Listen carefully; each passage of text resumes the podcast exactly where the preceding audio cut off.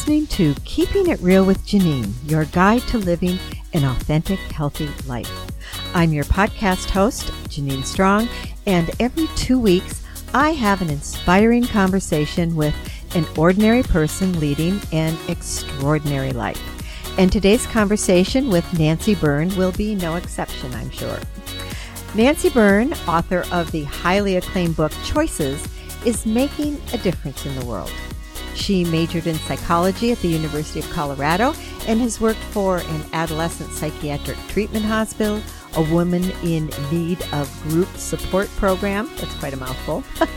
a rape crisis center, a major police department as director of a victim services unit, and several high risk shelters for adolescents. She's also a graduate of the Aspen Program for Psychic Development with numerous certifications.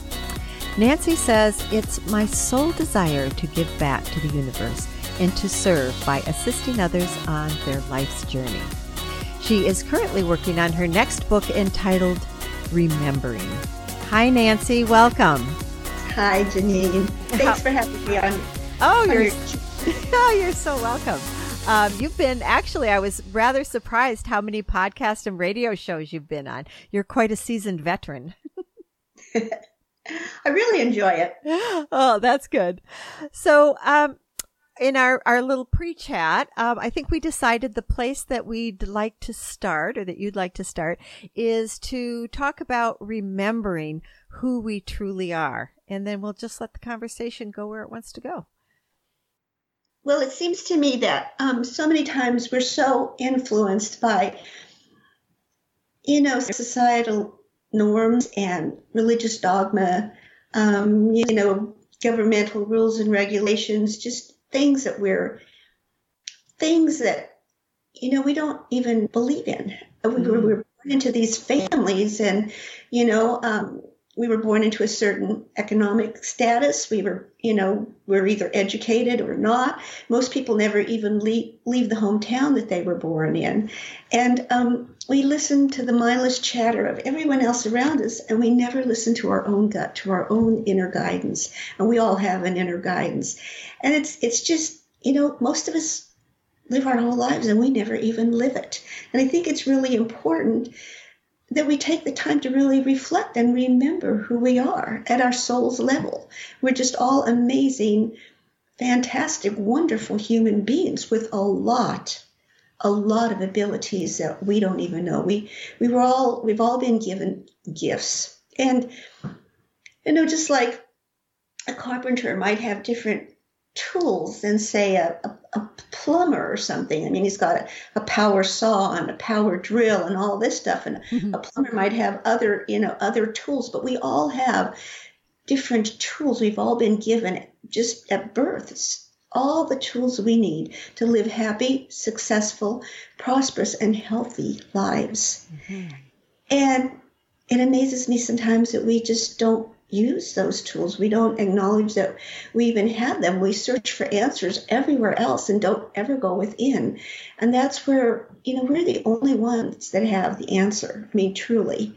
Mm-hmm. Um, sometimes you can go to other people for suggestions and stuff, but it's your life. And we need to make decisions for our own lives because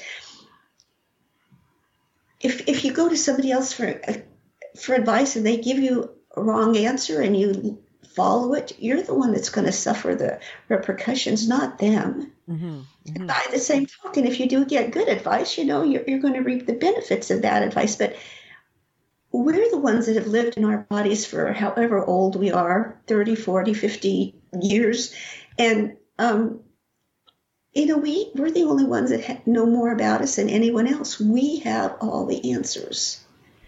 So Nancy, why do you think what's what's your theory as to why we tr- see either trust other people's opinions, uh, ideas more than our own, or is it is it fear? Uh, um, you know what what what do you think that comes from, where we we rely on other people more than on our our own inner knowing?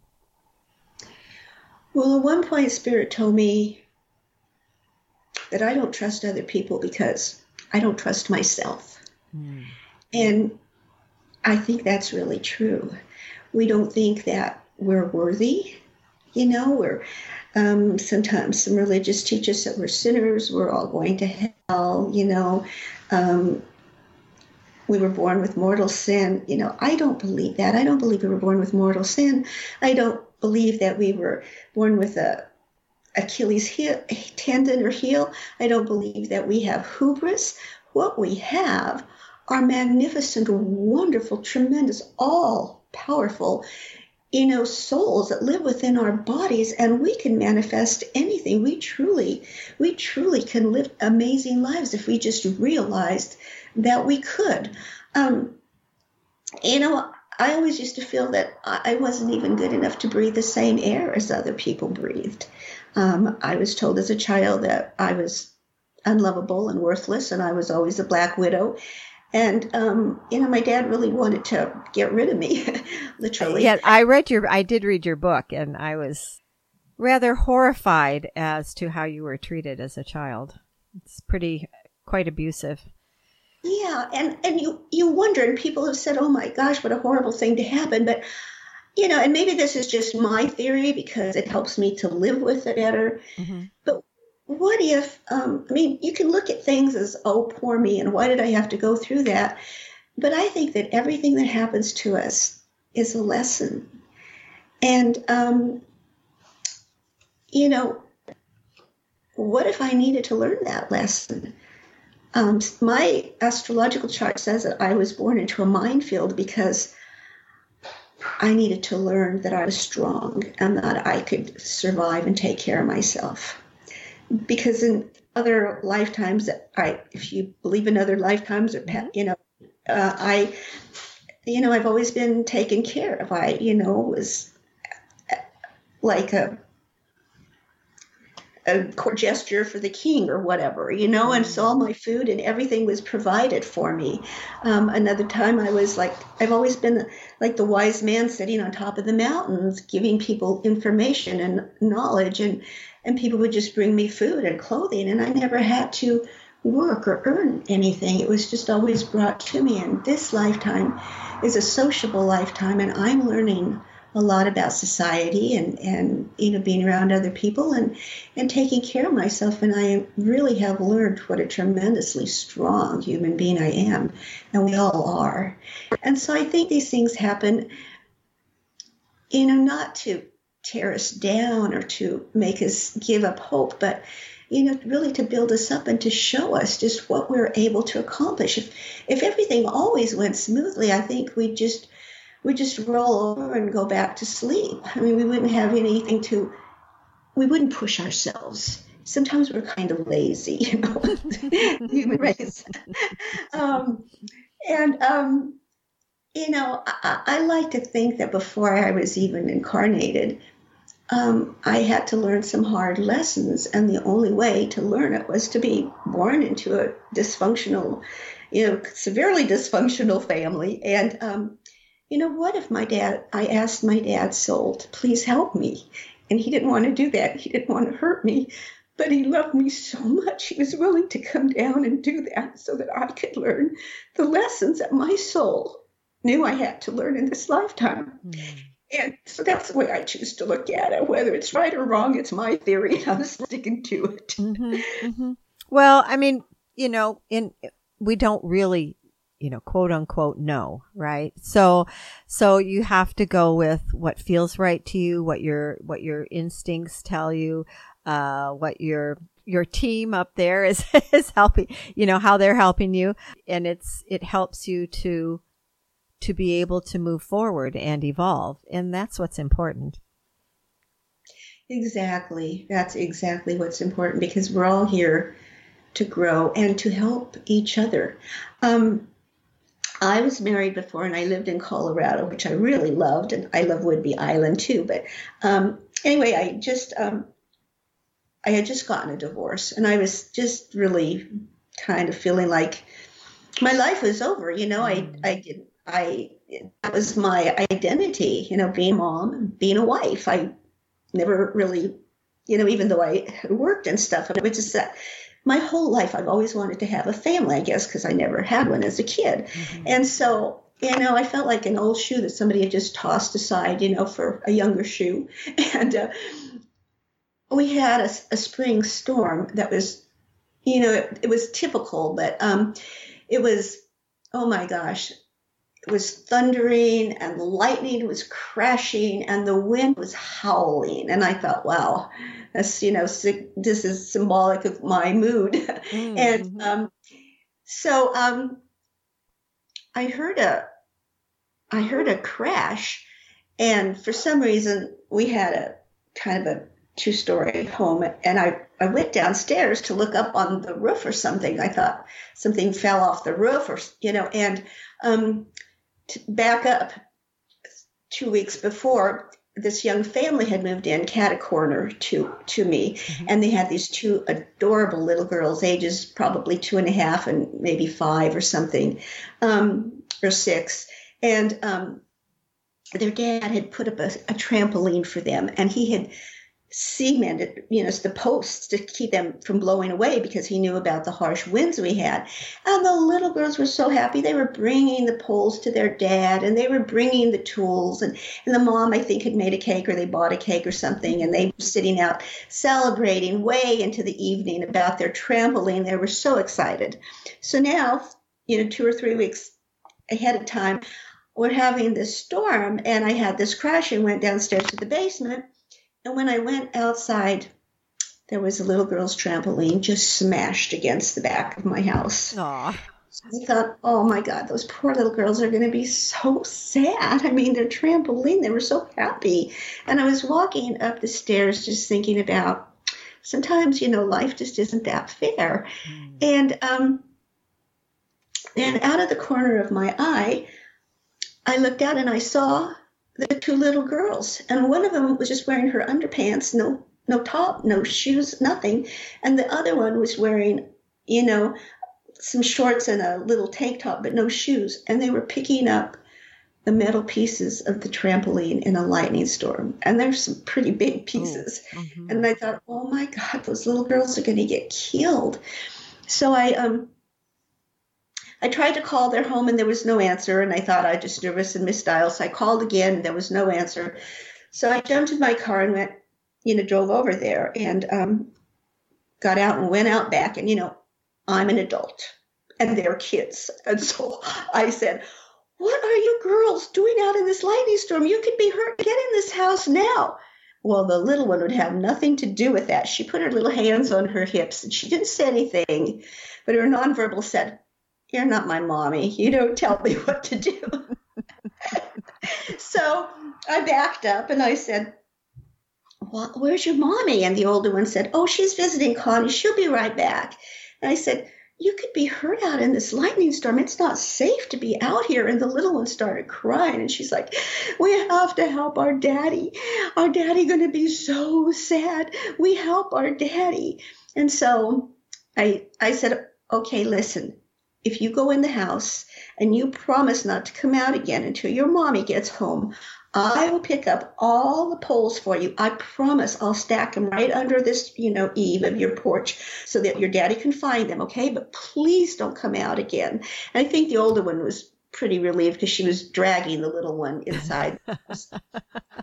so I did. I picked up every piece of the every pole I could possibly find. I even picked up the lug nuts and some bolts and I mean everything and stacked them on the side of their porch where it was covered by the you know awning, and came home and I was drenched. The seat of my car was just sopping wet, mm-hmm. and I went into the through the living room. And changed my clothes and I was walking back into the kitchen to get you know to make some chicken noodle soup.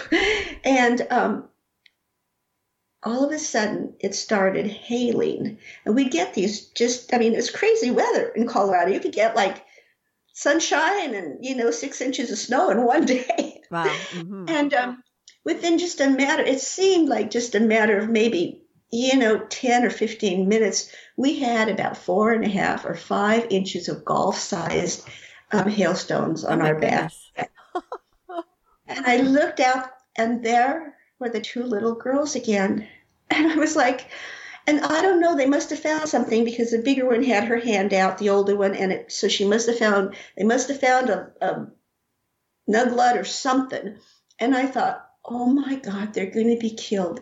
And without even thinking, and this is the very, very first time I've ever done this, I screamed at the top of my lungs and I pointed my finger and I said, I command you to stop this storm now. And the storm stopped instantly. And then I was like, do, do, do. Uh-huh. this is just a coincidence. It'll start up again in a minute. And it didn't. And then I'm thinking, oh, I respectfully thank you for stopping this storm. And I'm thinking, oh my God, who am I to command the hand of God? Mm-hmm. And Spirit spoke to me and said, You are the hand of God, Nancy. You are all the hands of God. I need you more than you need me. I am just a spirit. No one can see me with their physical eyes. No one can hear me with their physical ears. No one can touch me with their physical hands. I can't physically wipe the tears off of a child's face. If I were to build an orphanage in the middle of town or in the middle of the desert, it would be destroyed because people would think it was an evil evil entity or something. But if a human being in a flesh and blood body were to build the same orphanage, it would stand. You are my hands. And I need you to do the work for me. And I just, I was just so, I mean, God, what an honor, you know, that Spirit mm-hmm. needs us.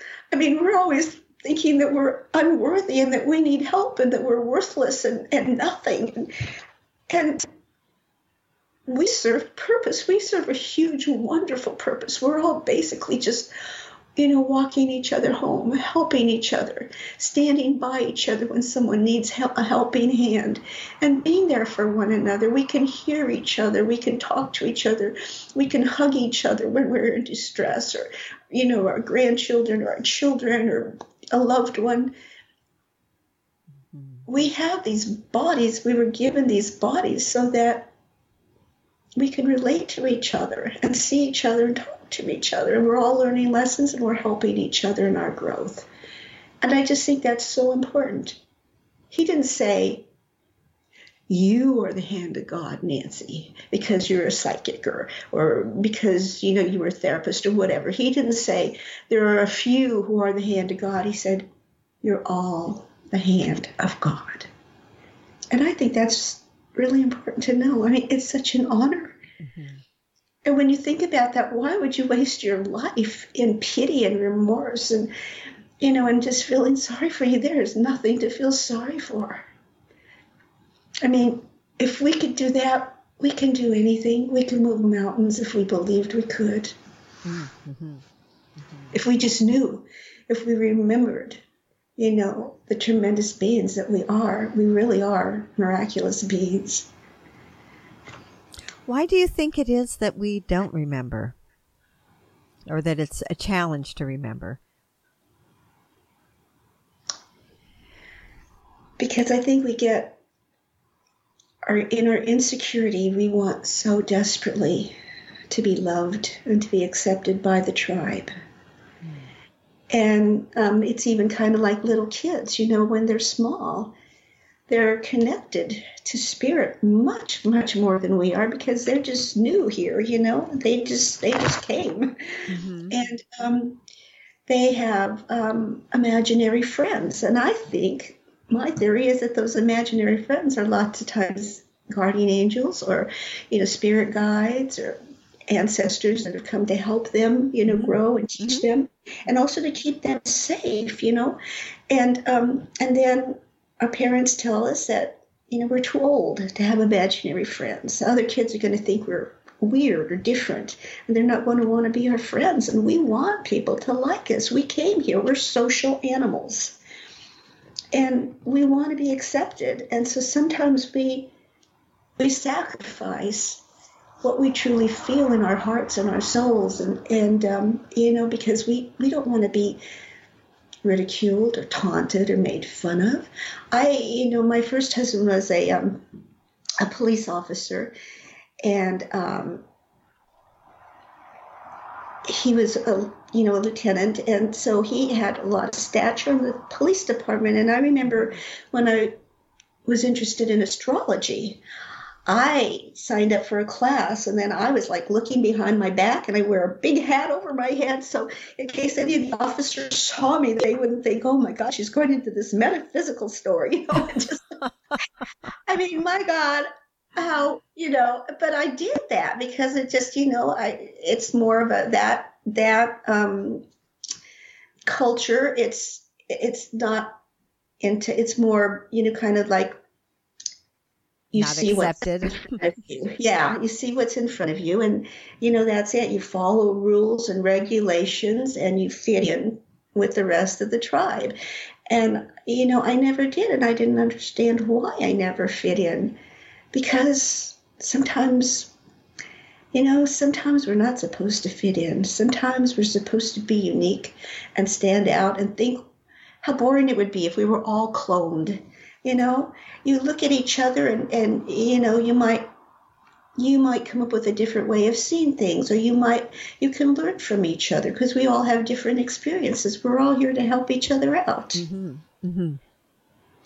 You know and sometimes i wonder uh, how many of those people who are just following the status quo and uh, not questioning their life how, how many of those people really want to be in that position? Really, how many of those people really would, if they felt safe, would break out of that and be their own unique star? I think, I believe that's true. I think it's actually, we're terrified of our own power more than we are our weaknesses. It's not in our weaknesses that we fear, it's it's our power because when you realize who you are, then the buck stops with you.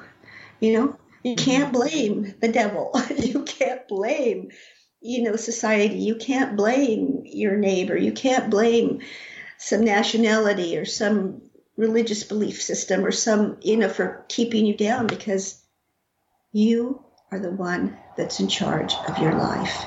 You're not and a I, victim. Yes. And I think it's a huge responsibility that many of us, I know I certainly didn't want to assume. I, you know, you get used to being the victim and you, you kind of like it there. I mean, it's, it's, you feel like it's safe there. Mm-hmm.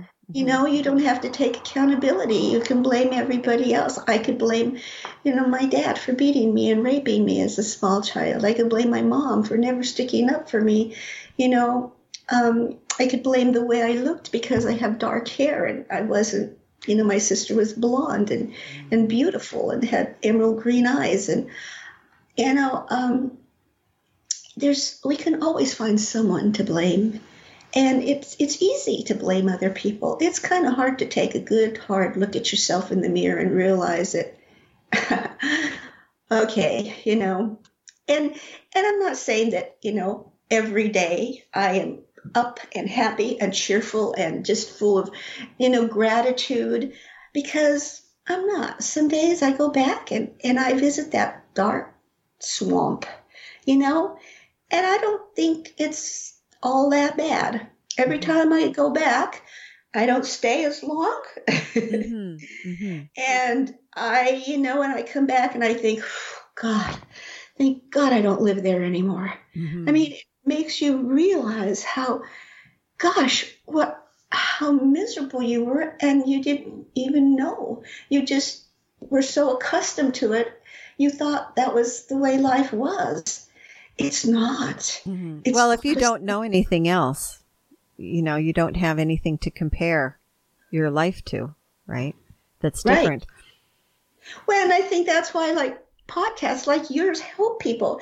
You can listen to other people's, um, you know, suggestions or what's worked for them, and and you know that's all I think that I or anyone else can really offer you is just what's worked for me and what hasn't. But everyone's life is a little bit different. What works for me may not work for you. Mm-hmm. But You know, it's just so you you're in charge of your life. You know, no one else. You can you can listen and take suggestions and you can get ideas and stuff, but I just want people to know that I with all my heart truly I know that there's a better life for everyone. I I just I, until I wrote my first book, I pro- I would have never believed that. You know, Spirit told me to write the book, and I thought no one would want to ever read anything that I have to write about. I mean, it was doom and gloom and poor pitiful Pearl, and you know, uh, and I had thought of writing the book and saying it would be something's missing, and I think it's me. wow. And uh, Spirit said, Nancy, your experiences could help so many people because there's so many out there today that have gone through similar or are going through similar experiences and they think they're all alone in the world. And I need you to reach out to them and help them. And so I went out and I wrote, and I say that I wrote the book, but actually it was totally written by spirit by automatic writing. Mm-hmm. I merely wrote down the words that were being given to me, and it honestly it was about it was about two and a half or three weeks. And the book I I go sit under my cottonwood tree in Colorado with my two dobies and my five and a half cats and my I had I raised bees I had 10 beehives oh, wow. and the bees would all come and just you know buzz around me and it just it just the words were just like flying off the pages and when I brought them into my husband to edit you know to just for typos and stuff he was like wow this is really profound, Nancy. You write much better than you speak. well, that's because I'm not writing this, but um, it was just amazing. And when I read the book, I thought, I mean, it was anecdotes about my life that Spirit incorporated in there, but Spirit had a, kind of sometimes a tongue in cheek sense of humor, mm-hmm. and it wasn't doom and gloom like it probably would have been at that time if I would have written the book. Um, I when I read that book, um, you know, that was like to me another miracle. I thought that I was writing the book for everybody else, and, and I was, but it was for me because I had to live every chapter in that book. And I saw how I came out of it. And I was so happy, mm-hmm. Mm-hmm. you know, to have someone there to help me. And, you know, um, as a little kid, about, I guess, I was about 10, 10 and a half, maybe 11, um, I was really, I, I, I, didn't realize that I was depressed, but I was really depressed. And um, my dad had gone out drinking, and it was late at night, and we lived in a cat corner to the Catholic Church. We were, I was born and raised in the Catholic Church. Mm-hmm. And uh, so I snuck out of the house and I ran over to the church and I walked in the front door. I mean, they didn't lock the doors in Rocky Ford, Colorado. and um, it was totally dark except for like two penance candles that were on the front of the church. And um, I walked up to the very front, you know, pew, and um, I knelt down and I was praying and I was just begging God to please, please let me die. And my rationale was like, you know, there are people that want to live and they die. And I want to die and I'm still alive. So can't you please let me die and give somebody who wants to live my life, please, God? Mm. It seemed like a reasonable request to me. Mm. And that's really sad that at that age I wanted to die. And mm. I felt a hand on my shoulder and I thought, oh, great. It's the priest. He's going to take me home and tell them that I snuck out of the house and I'm going to get beat up for coming and praying, you know. And I turned around and there was no one there. And you know, being still a kid, I, I, I knelt down on the bench and looked over to see if anyone was behind me, and there was no one there. But when I turned around, the altar, the whole altar, was this most, it was a beautiful golden light. Mm. And it was just like, um, you know, I don't know how to say it, but it was like it just permeated my being. And at that moment, even as a kid, I felt so ashamed that I had been given this wonderful gift of life. And I was throwing it back in God's face because it was too hard. And I got up and I ran out of the church and I went home. But at that moment, it was just like, you know, how things just come to you in an instant, in a 2nd mm-hmm. I knew, I knew that God loved me, that Spirit loved me. And it didn't matter so much if my mom and dad didn't, because they were just mortal human beings. Mm-hmm. Almighty God, you know, creator of everything, cared enough to put his hand on my shoulder. The beatings didn't stop. You know, I still kept getting raped for a couple years longer. But it was, I, it was enough to know that somebody loved me. I, I was loved, and that's all I've ever wanted my whole life is just to have somebody to love me and somebody that I could love, and I found it. Mm-hmm. Mm-hmm. Oh, Nancy, that's that's a very incredible story. It's wow. I'm I'm you were blessed, and you know, I, I mean, I, I can't help but want to question, you know, did you have to go through? Okay, so you came to, you know, experience a different kind of life where there were challenges, but wow, did it have to be that awful? I, mean, I think my, my soul picked a big one. I must have had I don't know, karma overcome or something because I believe that we do. I, I, honestly, that's one thing I do believe is that we pick our life's experiences because our soul knows you know, I mean,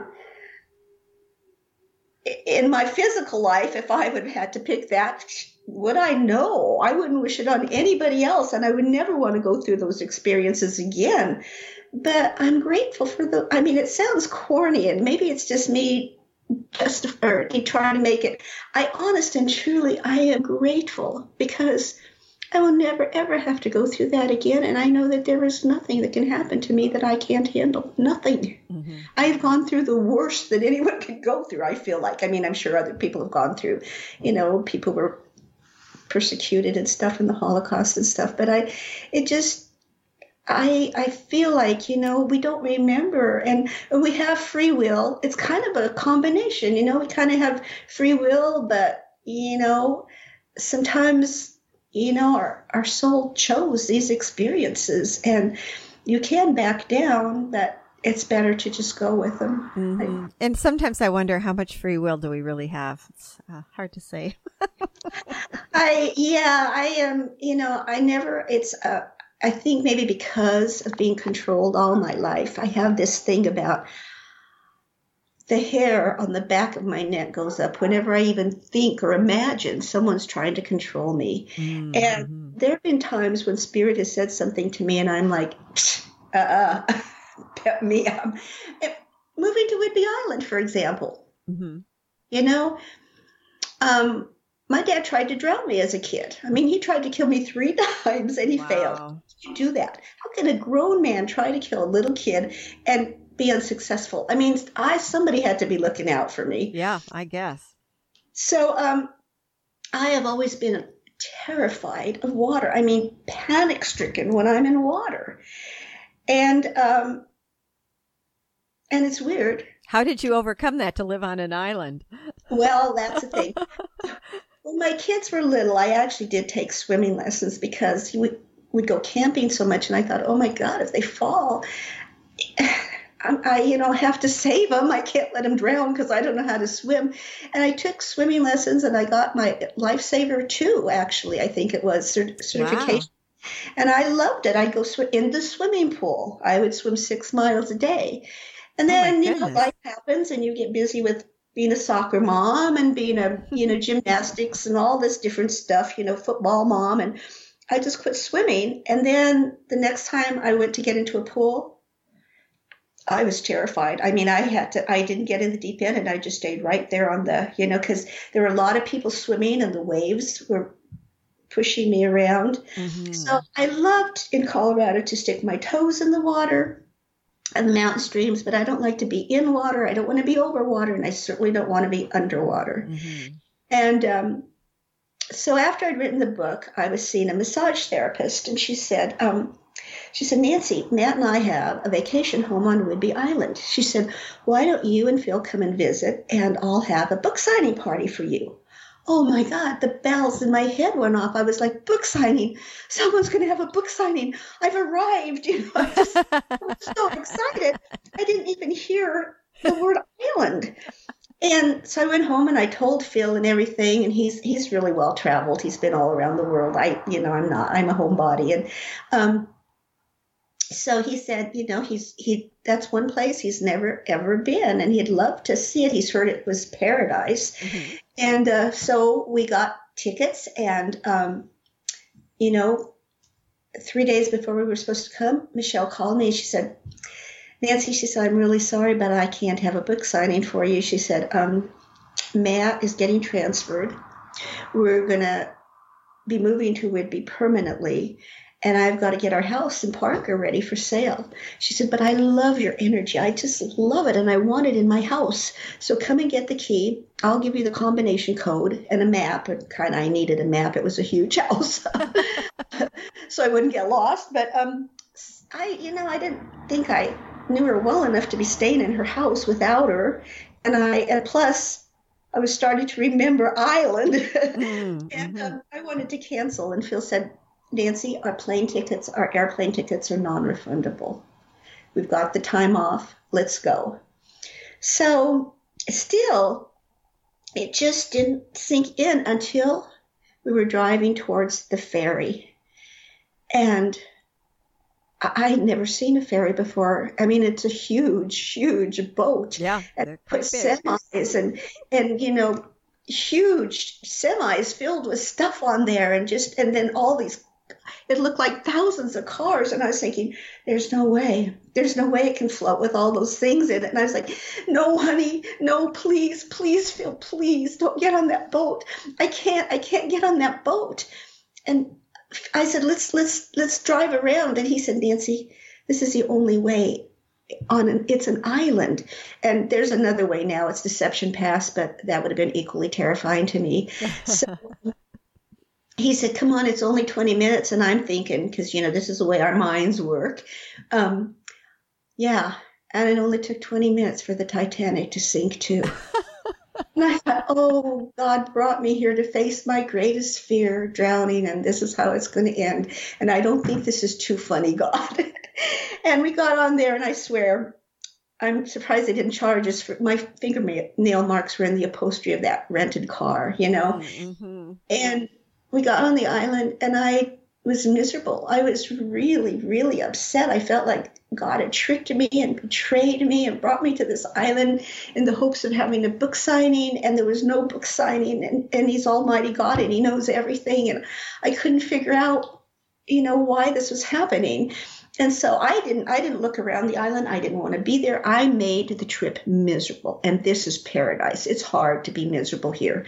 I mean, you can't drive down you know, a forest lane without marveling at the huge trees and all the different colors of green and the deer, you know, and, and little rabbits. And oh God, it's just, it's, and then the ocean. Oh, it's just, it's just wonderful here. But I was miserable and I sat in Michelle's outside deck the whole time. I even slept there part of the time.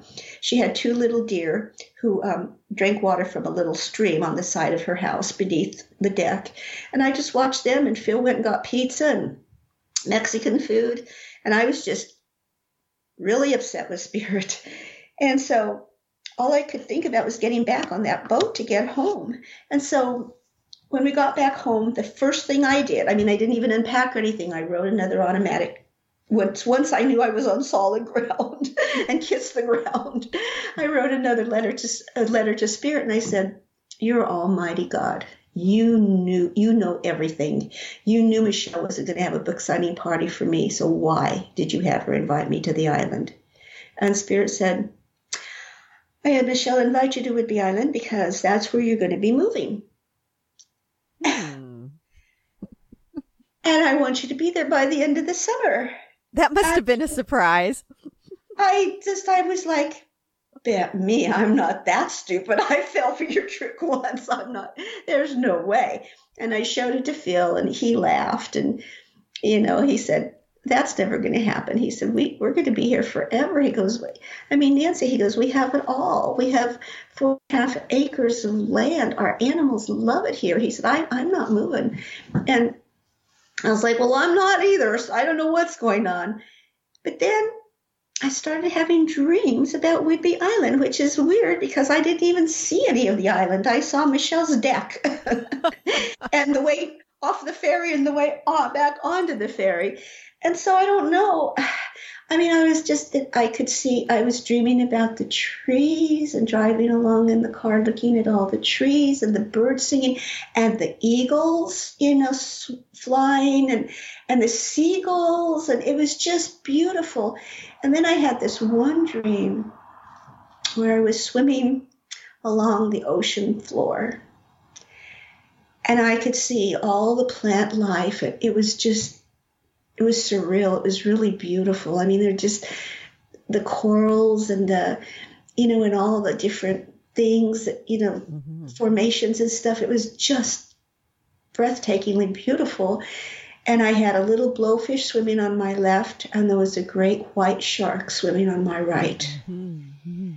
And I could breathe underwater. Oh, those are my favorite dreams are where I can breathe underwater and I'm swimming. I I've had I haven't had them in a while, but I used to have them all the time. Well, I have to tell you about that later because somebody told me about an old, old, ancient myth about when you have dreams about living under, uh, breathing underwater. I'll have to tell you that sometime. Okay. But, but um, you know, I just I, I knew it was a dream, but I didn't want to wake up. And so mm-hmm. The next morning I did another automatic writing. And, and I'm always spot on, Janine, with my writings. I just I really hear from spirit, you know. Mm-hmm. So that's your way of connecting is by writing. Yeah. Okay. And so I I did another automatic writing and I said, I don't know how I could have been so wrong. I'm always spot on. I, I thought you said that you wanted me to move to Whidbey Island, and I know that's never going to happen. And Spirit wrote back and said, You didn't misunderstand, Nancy. As usual, you're spot on. Nancy, you still need to learn to let go and to trust, and you'll flourish on the island, and our book will flourish. And I want you to be there by the end of the summer. And it was like June when we'd come here, you know, and the end of summer is like September. Not not that far away. yeah, and so I showed Phil, and he laughed again, and he said, "Well," he goes, "I'm not moving." And I believe I said it, but you know, because I mean, I I'm terrified of water. I don't know what, I, but I said, "Well, Phil," I said, "I'm learning to trust in God and not in man, and I'm going." And he said, "Really? You'd go without me?" And I said, "Yep." And he said, Okay, I won't stand in your way. We put the house on the market. It sold for top dollar. Wow. I mean, this lady just wanted that house, mm-hmm. you know, and she just loved the way it was decorated. And I guess I even had a an antique uh, roll top desk that her grandma or something had had as a kid. She remembered it. She was like, "Oh, I've got to have this house." And so, um, and oh my God, we had, we had, it was a two story and it had a walkout basement and I had accumulated stuff for like, I think I'd been there for 15 years or 12 years or something like that, you know, because, mm-hmm. and I had stuff in the rafters and everything. We, we managed, my grandson came in from Maui and um, helped us pack and mm-hmm. we, you know, we were here by the end of we, we moved here we were here september um, 3rd wow. And we've never regretted it. I mean every morning i'm not kidding every morning i tell spirit how grateful i am to be living in paradise. Mm. and i started i walked with this group of women. They're called Ladies of the Beach. They walk every single beach on the island, and there are a lot of beaches because lots of them live on the beaches, mm-hmm. and so we have access to private beaches. There, there are a lot of private beaches on Whidbey Island, uh, but there are a lot of that aren't too. But anyway, um, you know, I thought it's just a a group of middle-aged women, you know, and they walk and they talk and they eat. It's a eating, walking, you know, club. and so I thought, you know, I'll, I'll, you know, I'll be safe and everything. They are crazy. I mean, these women, they, I don't know if they have death wishes or what, but I have been up, up to my hips in water. When the tide came in, they miscalculated and we're up against the ledge and there's no place to go. Oh, wow. there's a little tiny, you know, this Candy said, I think we can make it up here, but we, it's going to be hard. But I, I'll get up and, and grab you and then push each other's butts up. And that's what we did. We got up, but I was never scared. Oh, wow. Good really for you. I was protected. And then another time we were walking and um, a group of us has gotten ahead of the other ones, and um, we were busy talking. You know, sometimes your mouth is going and you don't really pay attention. Mm-hmm. And all of a sudden, we were in sink sand, mm. and we were sinking. And this lady goes, "We have to run. We have to run. It's the only way out. We couldn't run. we were sinking in the sand." And I was like, huh. you know, and they were all, "Oh no!" And everybody was trying to pull their legs out and everything. And Spirit said, drop to your knees and crawl, Nancy. And that, mm. I will tell you right there, right now, that is the only time that I instantly obeyed spirit because I always think I know better. you know, I want it to be different. I dropped to my knees, and I guess you distribute later on. I found out that that's exactly what you're supposed to do. You distribute your weight, huh. and so that you can just crawl out. And I was screaming at all the other women, "Crawl, crawl! It's the only way out!" And so we're all crawl. Thirteen of us are crawling out. Wow! And the other people are watching us you know, when they came, when they caught up with us. But you know, so I know Spirit has told me that I'm always protected and I'm not as I'm not afraid anymore. Mm-hmm. I know that I'm always protected, even though I do get scared sometimes. I mean, I just, but I know sometimes you have to go. The only way out of the fire is through the fire. Mm-hmm. mm-hmm. But you're so happy when you do it. You're so mm-hmm. happy when you take that leap of faith.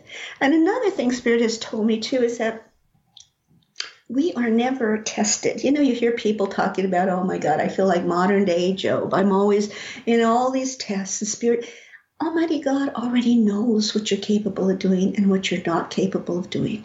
Mm. You're not going to be given something so that you can fail miserably at it and lose all sense of confidence and berate yourself and, mm-hmm. you know, just, you know, what it may not seem like it at the time, like getting on a ferry or moving to Whidbey Island, but what mm-hmm. you're actually being, being given is a tremendous, tremendous opportunity for growth and personal empowerment. Mm-hmm. When you when you overcome an obstacle that you think is insurmountable and, and you succeed, you know, when you face your greatest fear that you just think you can, you just, it's impossible you know, and you make it, it's your confidence just it soars. I mean, not only in yourself, but in spirit. And I think that's how we learn to grow. That's how we learn to trust ourselves and to see what we're capable of and to see the magnificent beings we are. And, you know,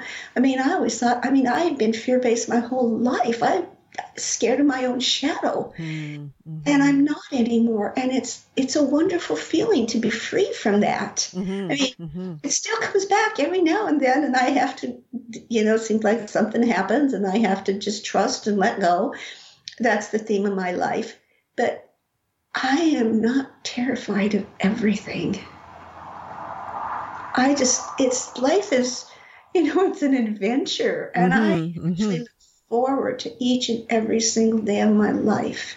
And I know the Spirit will always be there with me, always. Well, that's an incredible gift, and I'm sure it's quite a relief.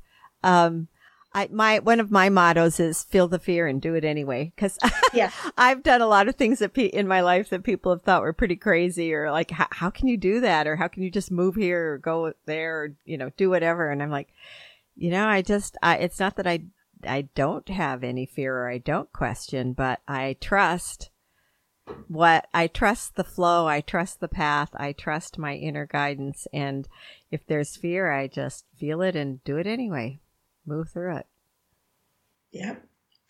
Yeah, it's amazing. I just um I I am a totally different person since I moved here. I don't think that I would have, um, you know, I haven't arrived. I know because life is a series of, you know, it's your story isn't over until the final chapter is written. Mm-hmm, you know? Mm-hmm.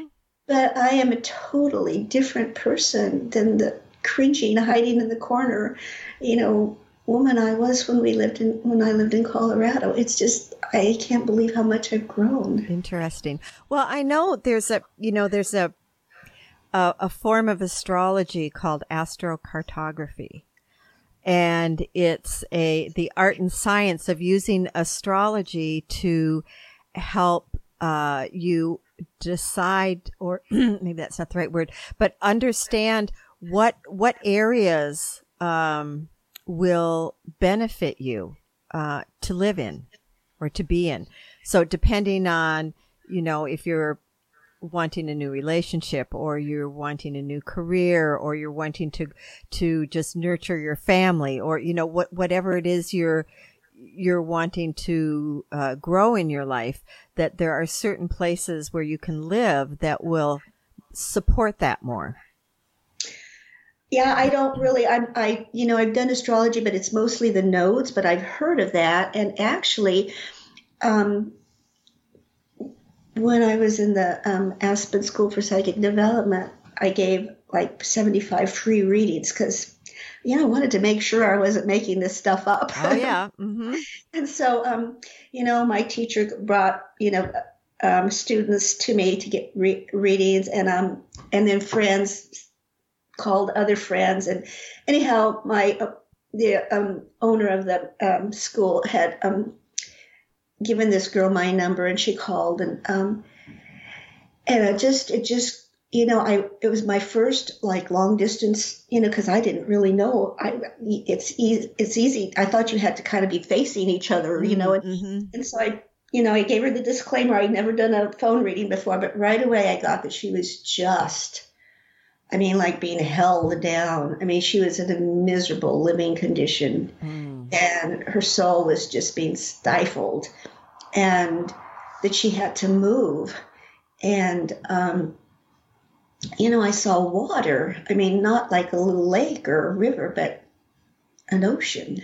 Mm-hmm. And she said, Oh my God.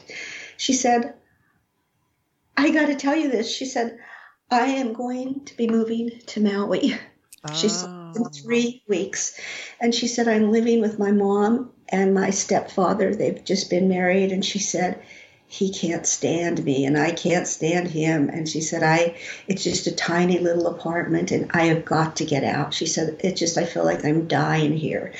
So spirit is able to tell you and you know and other people you know that i've mentioned oh my gosh there was a, a, young lady that called and from Moab, Utah. And um, she had heard of, she went into this gem store and she told them that she was feeling this kind of like she just wanted to move to Whidbey Island. And she just, you know, she didn't have any idea why, but she just had that urge to to move. And they said, "Well, you have to talk, you have to call the goddess." because and they said she has shack, a, a goddess shack on Whidbey Island, as we have the little cabin, and I had mm-hmm. posted pictures of it. And um, so anyway, she called, and um, I was like, "You're calling from Moab, Utah." And so Spirit said she wanted to come, and she wanted to she wanted to bring her daughter, and she really wanted to start her own business on the island. Well, I'd been here a year and a half, and um, in my physical experiences, stores don't go up for sale very often here. I mean, it's prime property on Whidbey Island. Mm-hmm. You have a store, and you know you're just not going to get rid of it. Mm-hmm. And so, um, but Spirit said to tell her to come, come, to you know, bring her her daughter and come, and um, within the year she would have her own store. Hmm. So I told her that, and I said, but I got to tell you. You know, I've been here a year and a half, and I've I've never seen the store go you know, for sale. It's just, you know, people love their businesses and it's a community and it's just, and so she did. She moved. And I was like, oh, please don't let me be wrong. Please don't let me be wrong. and six months later, I got a phone call from her. And she asked me if I wanted to meet her for, you know, a hot chocolate or a cup of coffee at Useless Bay.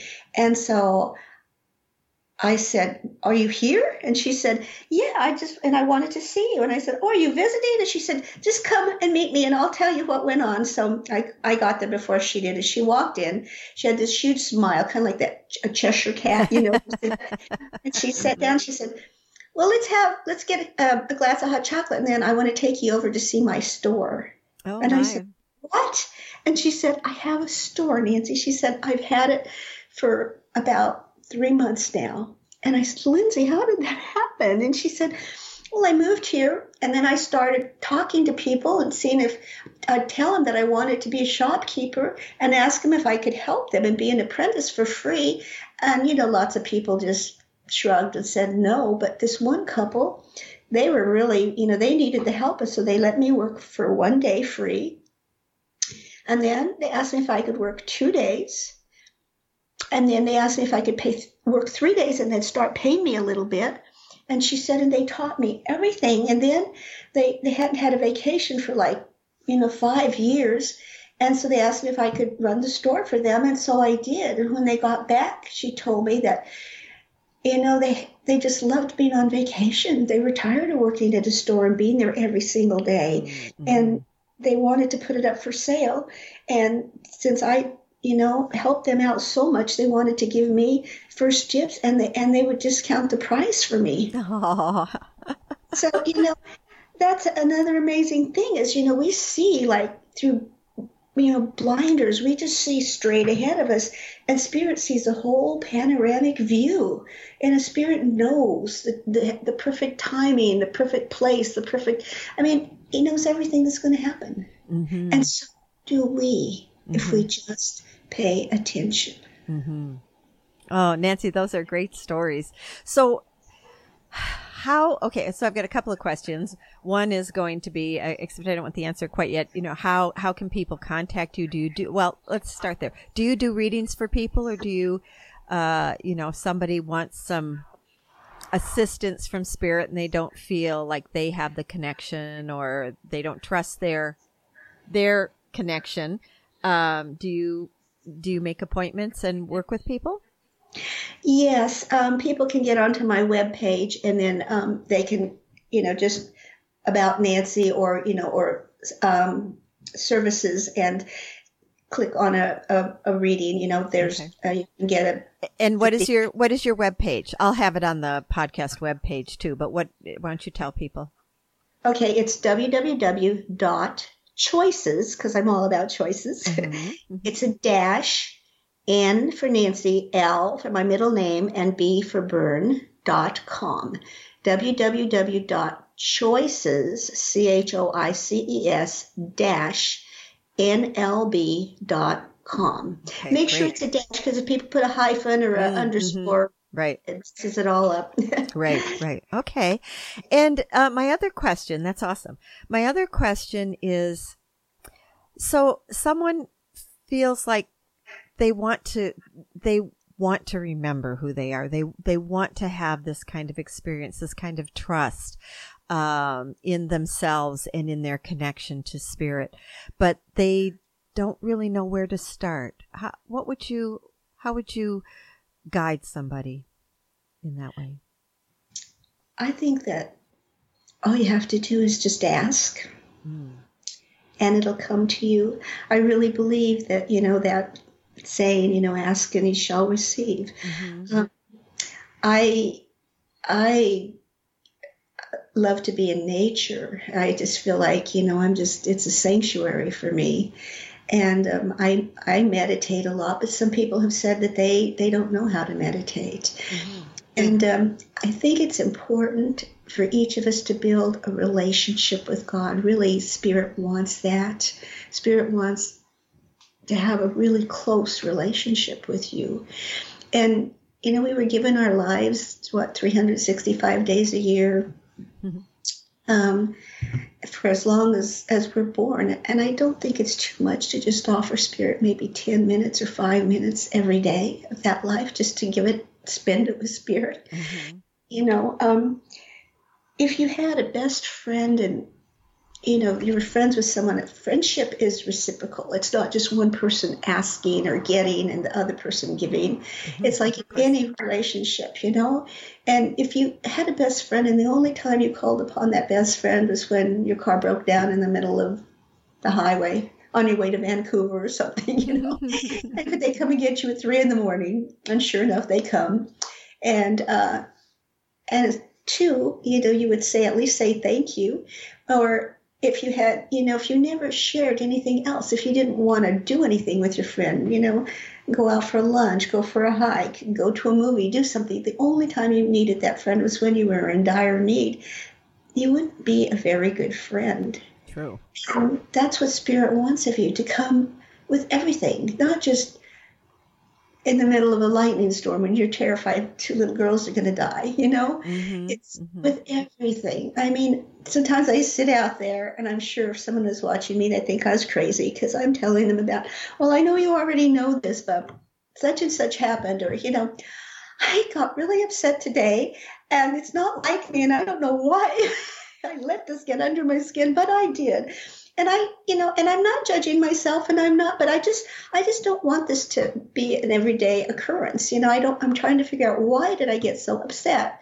Was it the person? Was it just was i in a bad mood? What happened? You know i mean everything. I just and if i any time i make a major decision of any sort i write about it and ask and i don't it's a crutch for me. I don't have to do automatic writings but it's just the way I started out, and it's what I'm most comfortable with to mm-hmm. see it as, you know, in writing. Mm-hmm. When I counseled people in Colorado, I would tell them to keep a journal.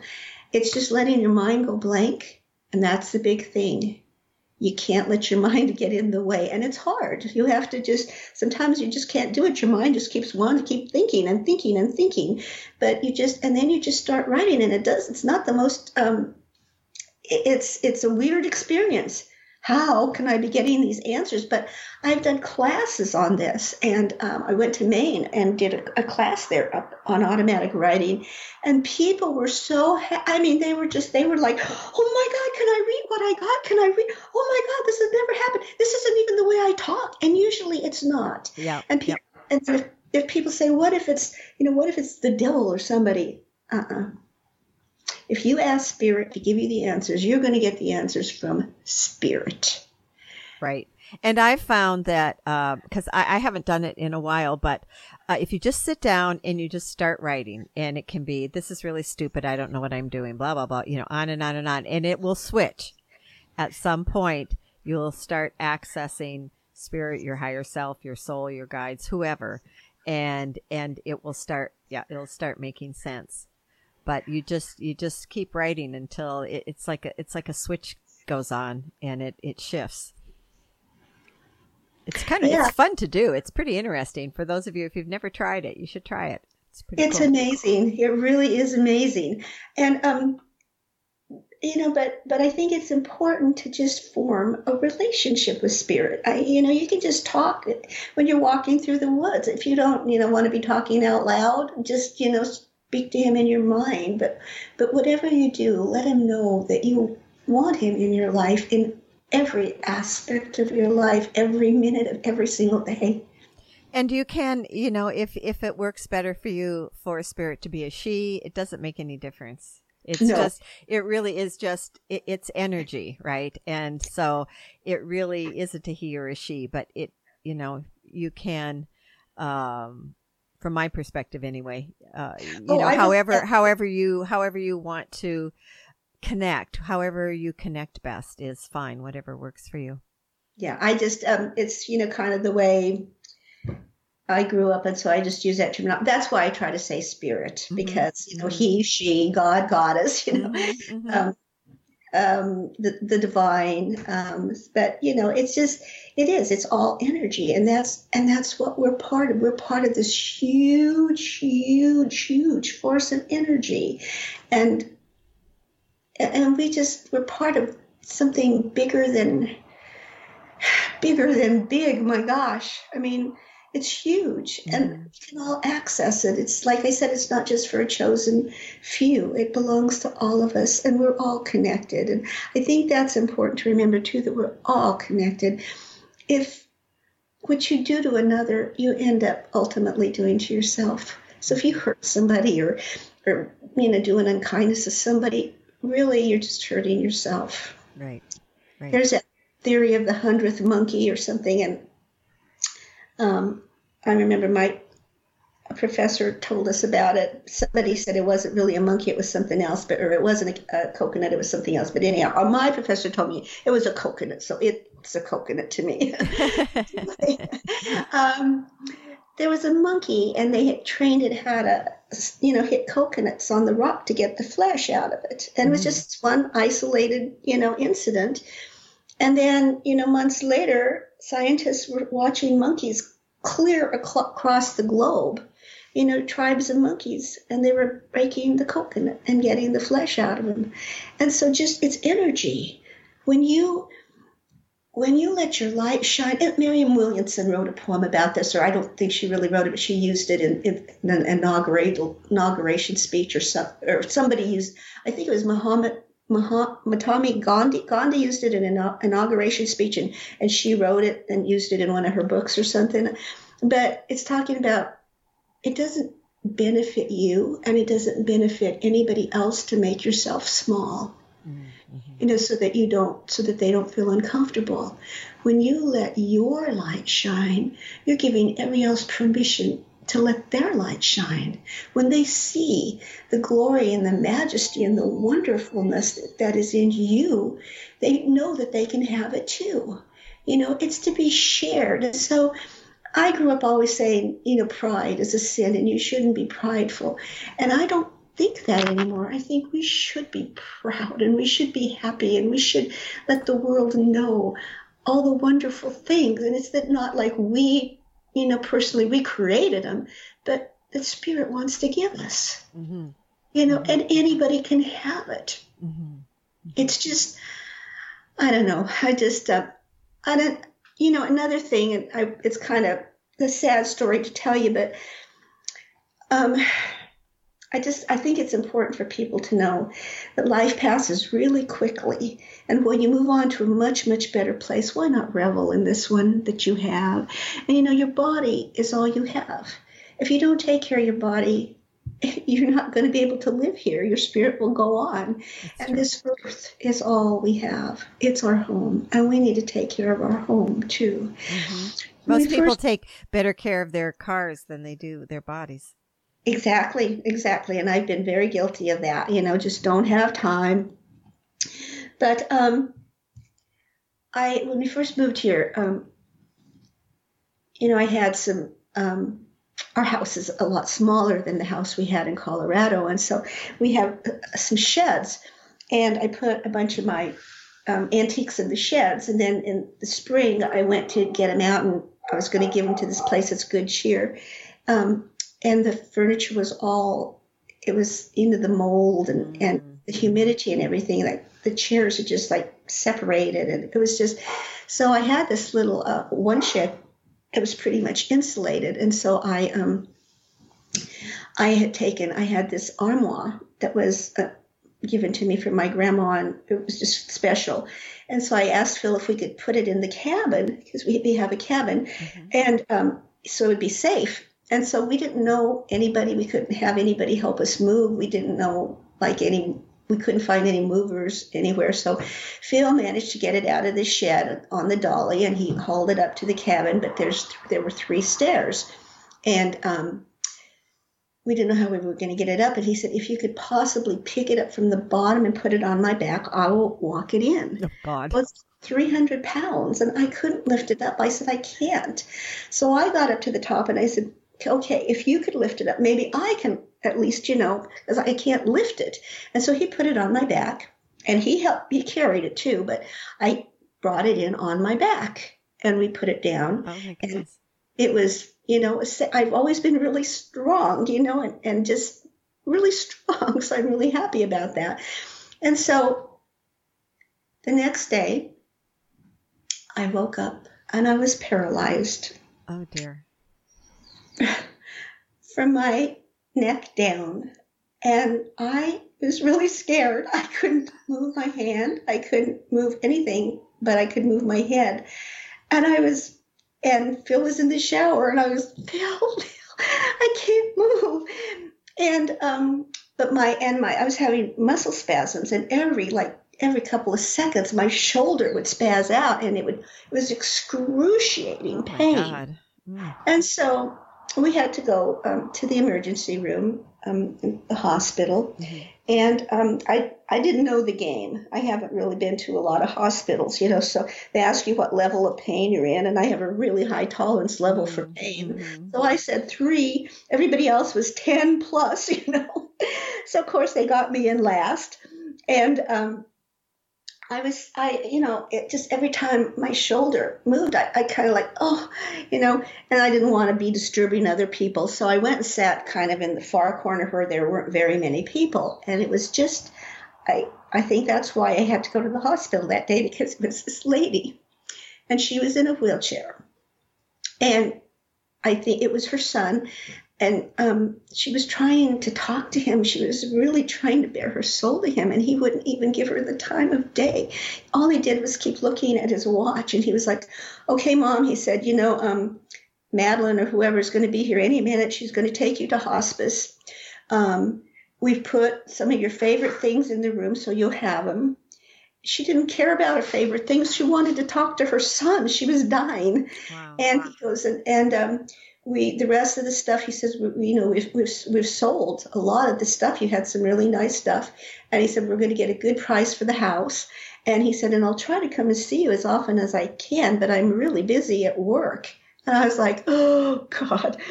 And she was telling him she said you know, she said, I have so many regrets about my life.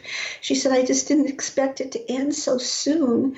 She said, I never, I never went and, and stuck my toes in the beach because I was always afraid a tide might come in and take me away. And I, I didn't go get ice cream cone because, you know, I didn't want to drive. I was afraid I might, some car might hit me and I might get in a wreck and die. And she said, now I'll never be able to stick my toes in the water and I'll never be able to go get ice cream because my life is over. And he was like, Yeah, okay, mom. Well, I, I don't know oh, what's God. keeping her so long. And I was just sitting there and I was bawling. I mean, I was like, Can't you see? Why don't you take her to the beach? You know? Yeah. And, you know, go take her for an ice cream cone, my God. And it just, it just hit me that that's what we do. We let fear take over our lives, and suddenly it's too late. Mm-hmm. And since I've always, you know, led a fear based life, I needed to be there and hear that message. And I think that's why I hurt my back. Mm. And I know it sounds stupid. Why did I have to, you know, something like that to go? But boy, it was worth it. It was worth it to hear that lady mm. talk about, you know, the way I mean, she just she just let her life just slip through her. She said, like grains of sand, she let her life slip through her fingers. Mm-hmm. Well, Nancy, that's a good lesson for everyone, I think, because sometimes, often, it's much easier to just stay with the status quo than to make change and do something different. Um, because it's easier and it's uh we're a lot of times people are afraid of making change and doing something different or being different. Yeah.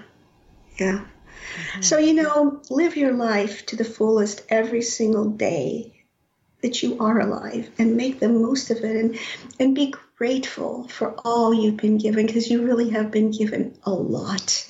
You know there's always something that you can be grateful for. Mm-hmm. i i make a big you know, oh my God, I stubbed my toe. Oh, it hurts when you stub your toe. Why did this happen to me? Some people don't even have a leg or a foot. Mm-hmm. Mm-hmm. You know, there's always something to be grateful for, even if it's just that, gosh, you have food on the table or you, you know, you're able to get up in the morning. There are so many people that don't, can't get up in the morning. Mm-hmm. So, um, and the more gratitude you sh- you you know the more you're grateful for things the more it's like the more you get to be grateful for. It's it's it boomerangs. It's weird. Well and it's uh, it's a, a, wonderful practice um, after dinner or it can be whenever but everybody's usually sitting around the table after dinner and go around and say at least one thing that you're grateful for because it helps you to focus on that. Because even if you had a shitty day for some reason, if you can focus on the one thing that you're grateful for that day, it helps you to, to shift. That's true. That's true. And you know, I'm glad you used the word shitty because we're not saints. we were not called. It's not our purpose to hang on a cross that's been done. mm-hmm, mm-hmm. And, you know, we're here to make the most of our lives and to revel in it. You know, we have our hands and our arms, you know, that we can use to caress a loved one, you know, to hold our babies, to enjoy. Our bodies were given to us to enjoy, you know, and utilize them. I mean, they're a great gift. You have eyes to see the beauty of nature, you know, to look into your beloved's eyes or to, you know, just look at the majesty of the world around you to see the spectacular world. Um, you know, we have ears to hear the birds singing, to hear, you know, just a melodious song that some little bird is singing just to you. And that's one of the things that Spirit pointed out to me. You're walking around and this little bird is singing its heart out, this melodious song for you, and you're just ignoring it. and so enjoy these bodies. I mean, as long as you have make the most of every moment and and take care of it so that you can enjoy it for as long as possible. Yeah, exactly, exactly. Mm-hmm. Oh, thank you, Nancy. I, I really honor you for sharing your story. And, you know, you've been through a lot and you could have chosen to be a victim and you didn't. You're, you know, you're, you're taking your experiences and, and using them to grow and evolve and to help others. And, uh, uh, I honor you that, that I honor you for that. That's, that's very inspiring.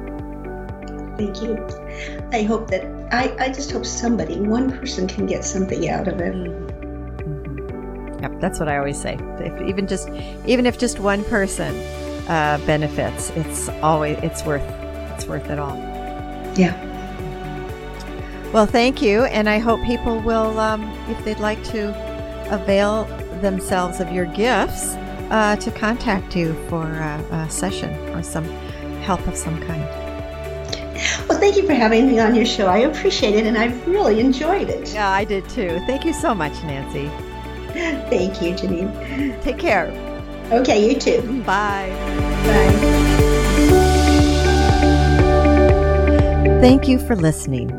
The podcast website is realjanean.com where you can listen to and download episodes. There are links to guests' web pages, photos, and you can sign up for the Real Janean biweekly newsletter to keep up on new episodes, archives, life updates, and healthy recipes.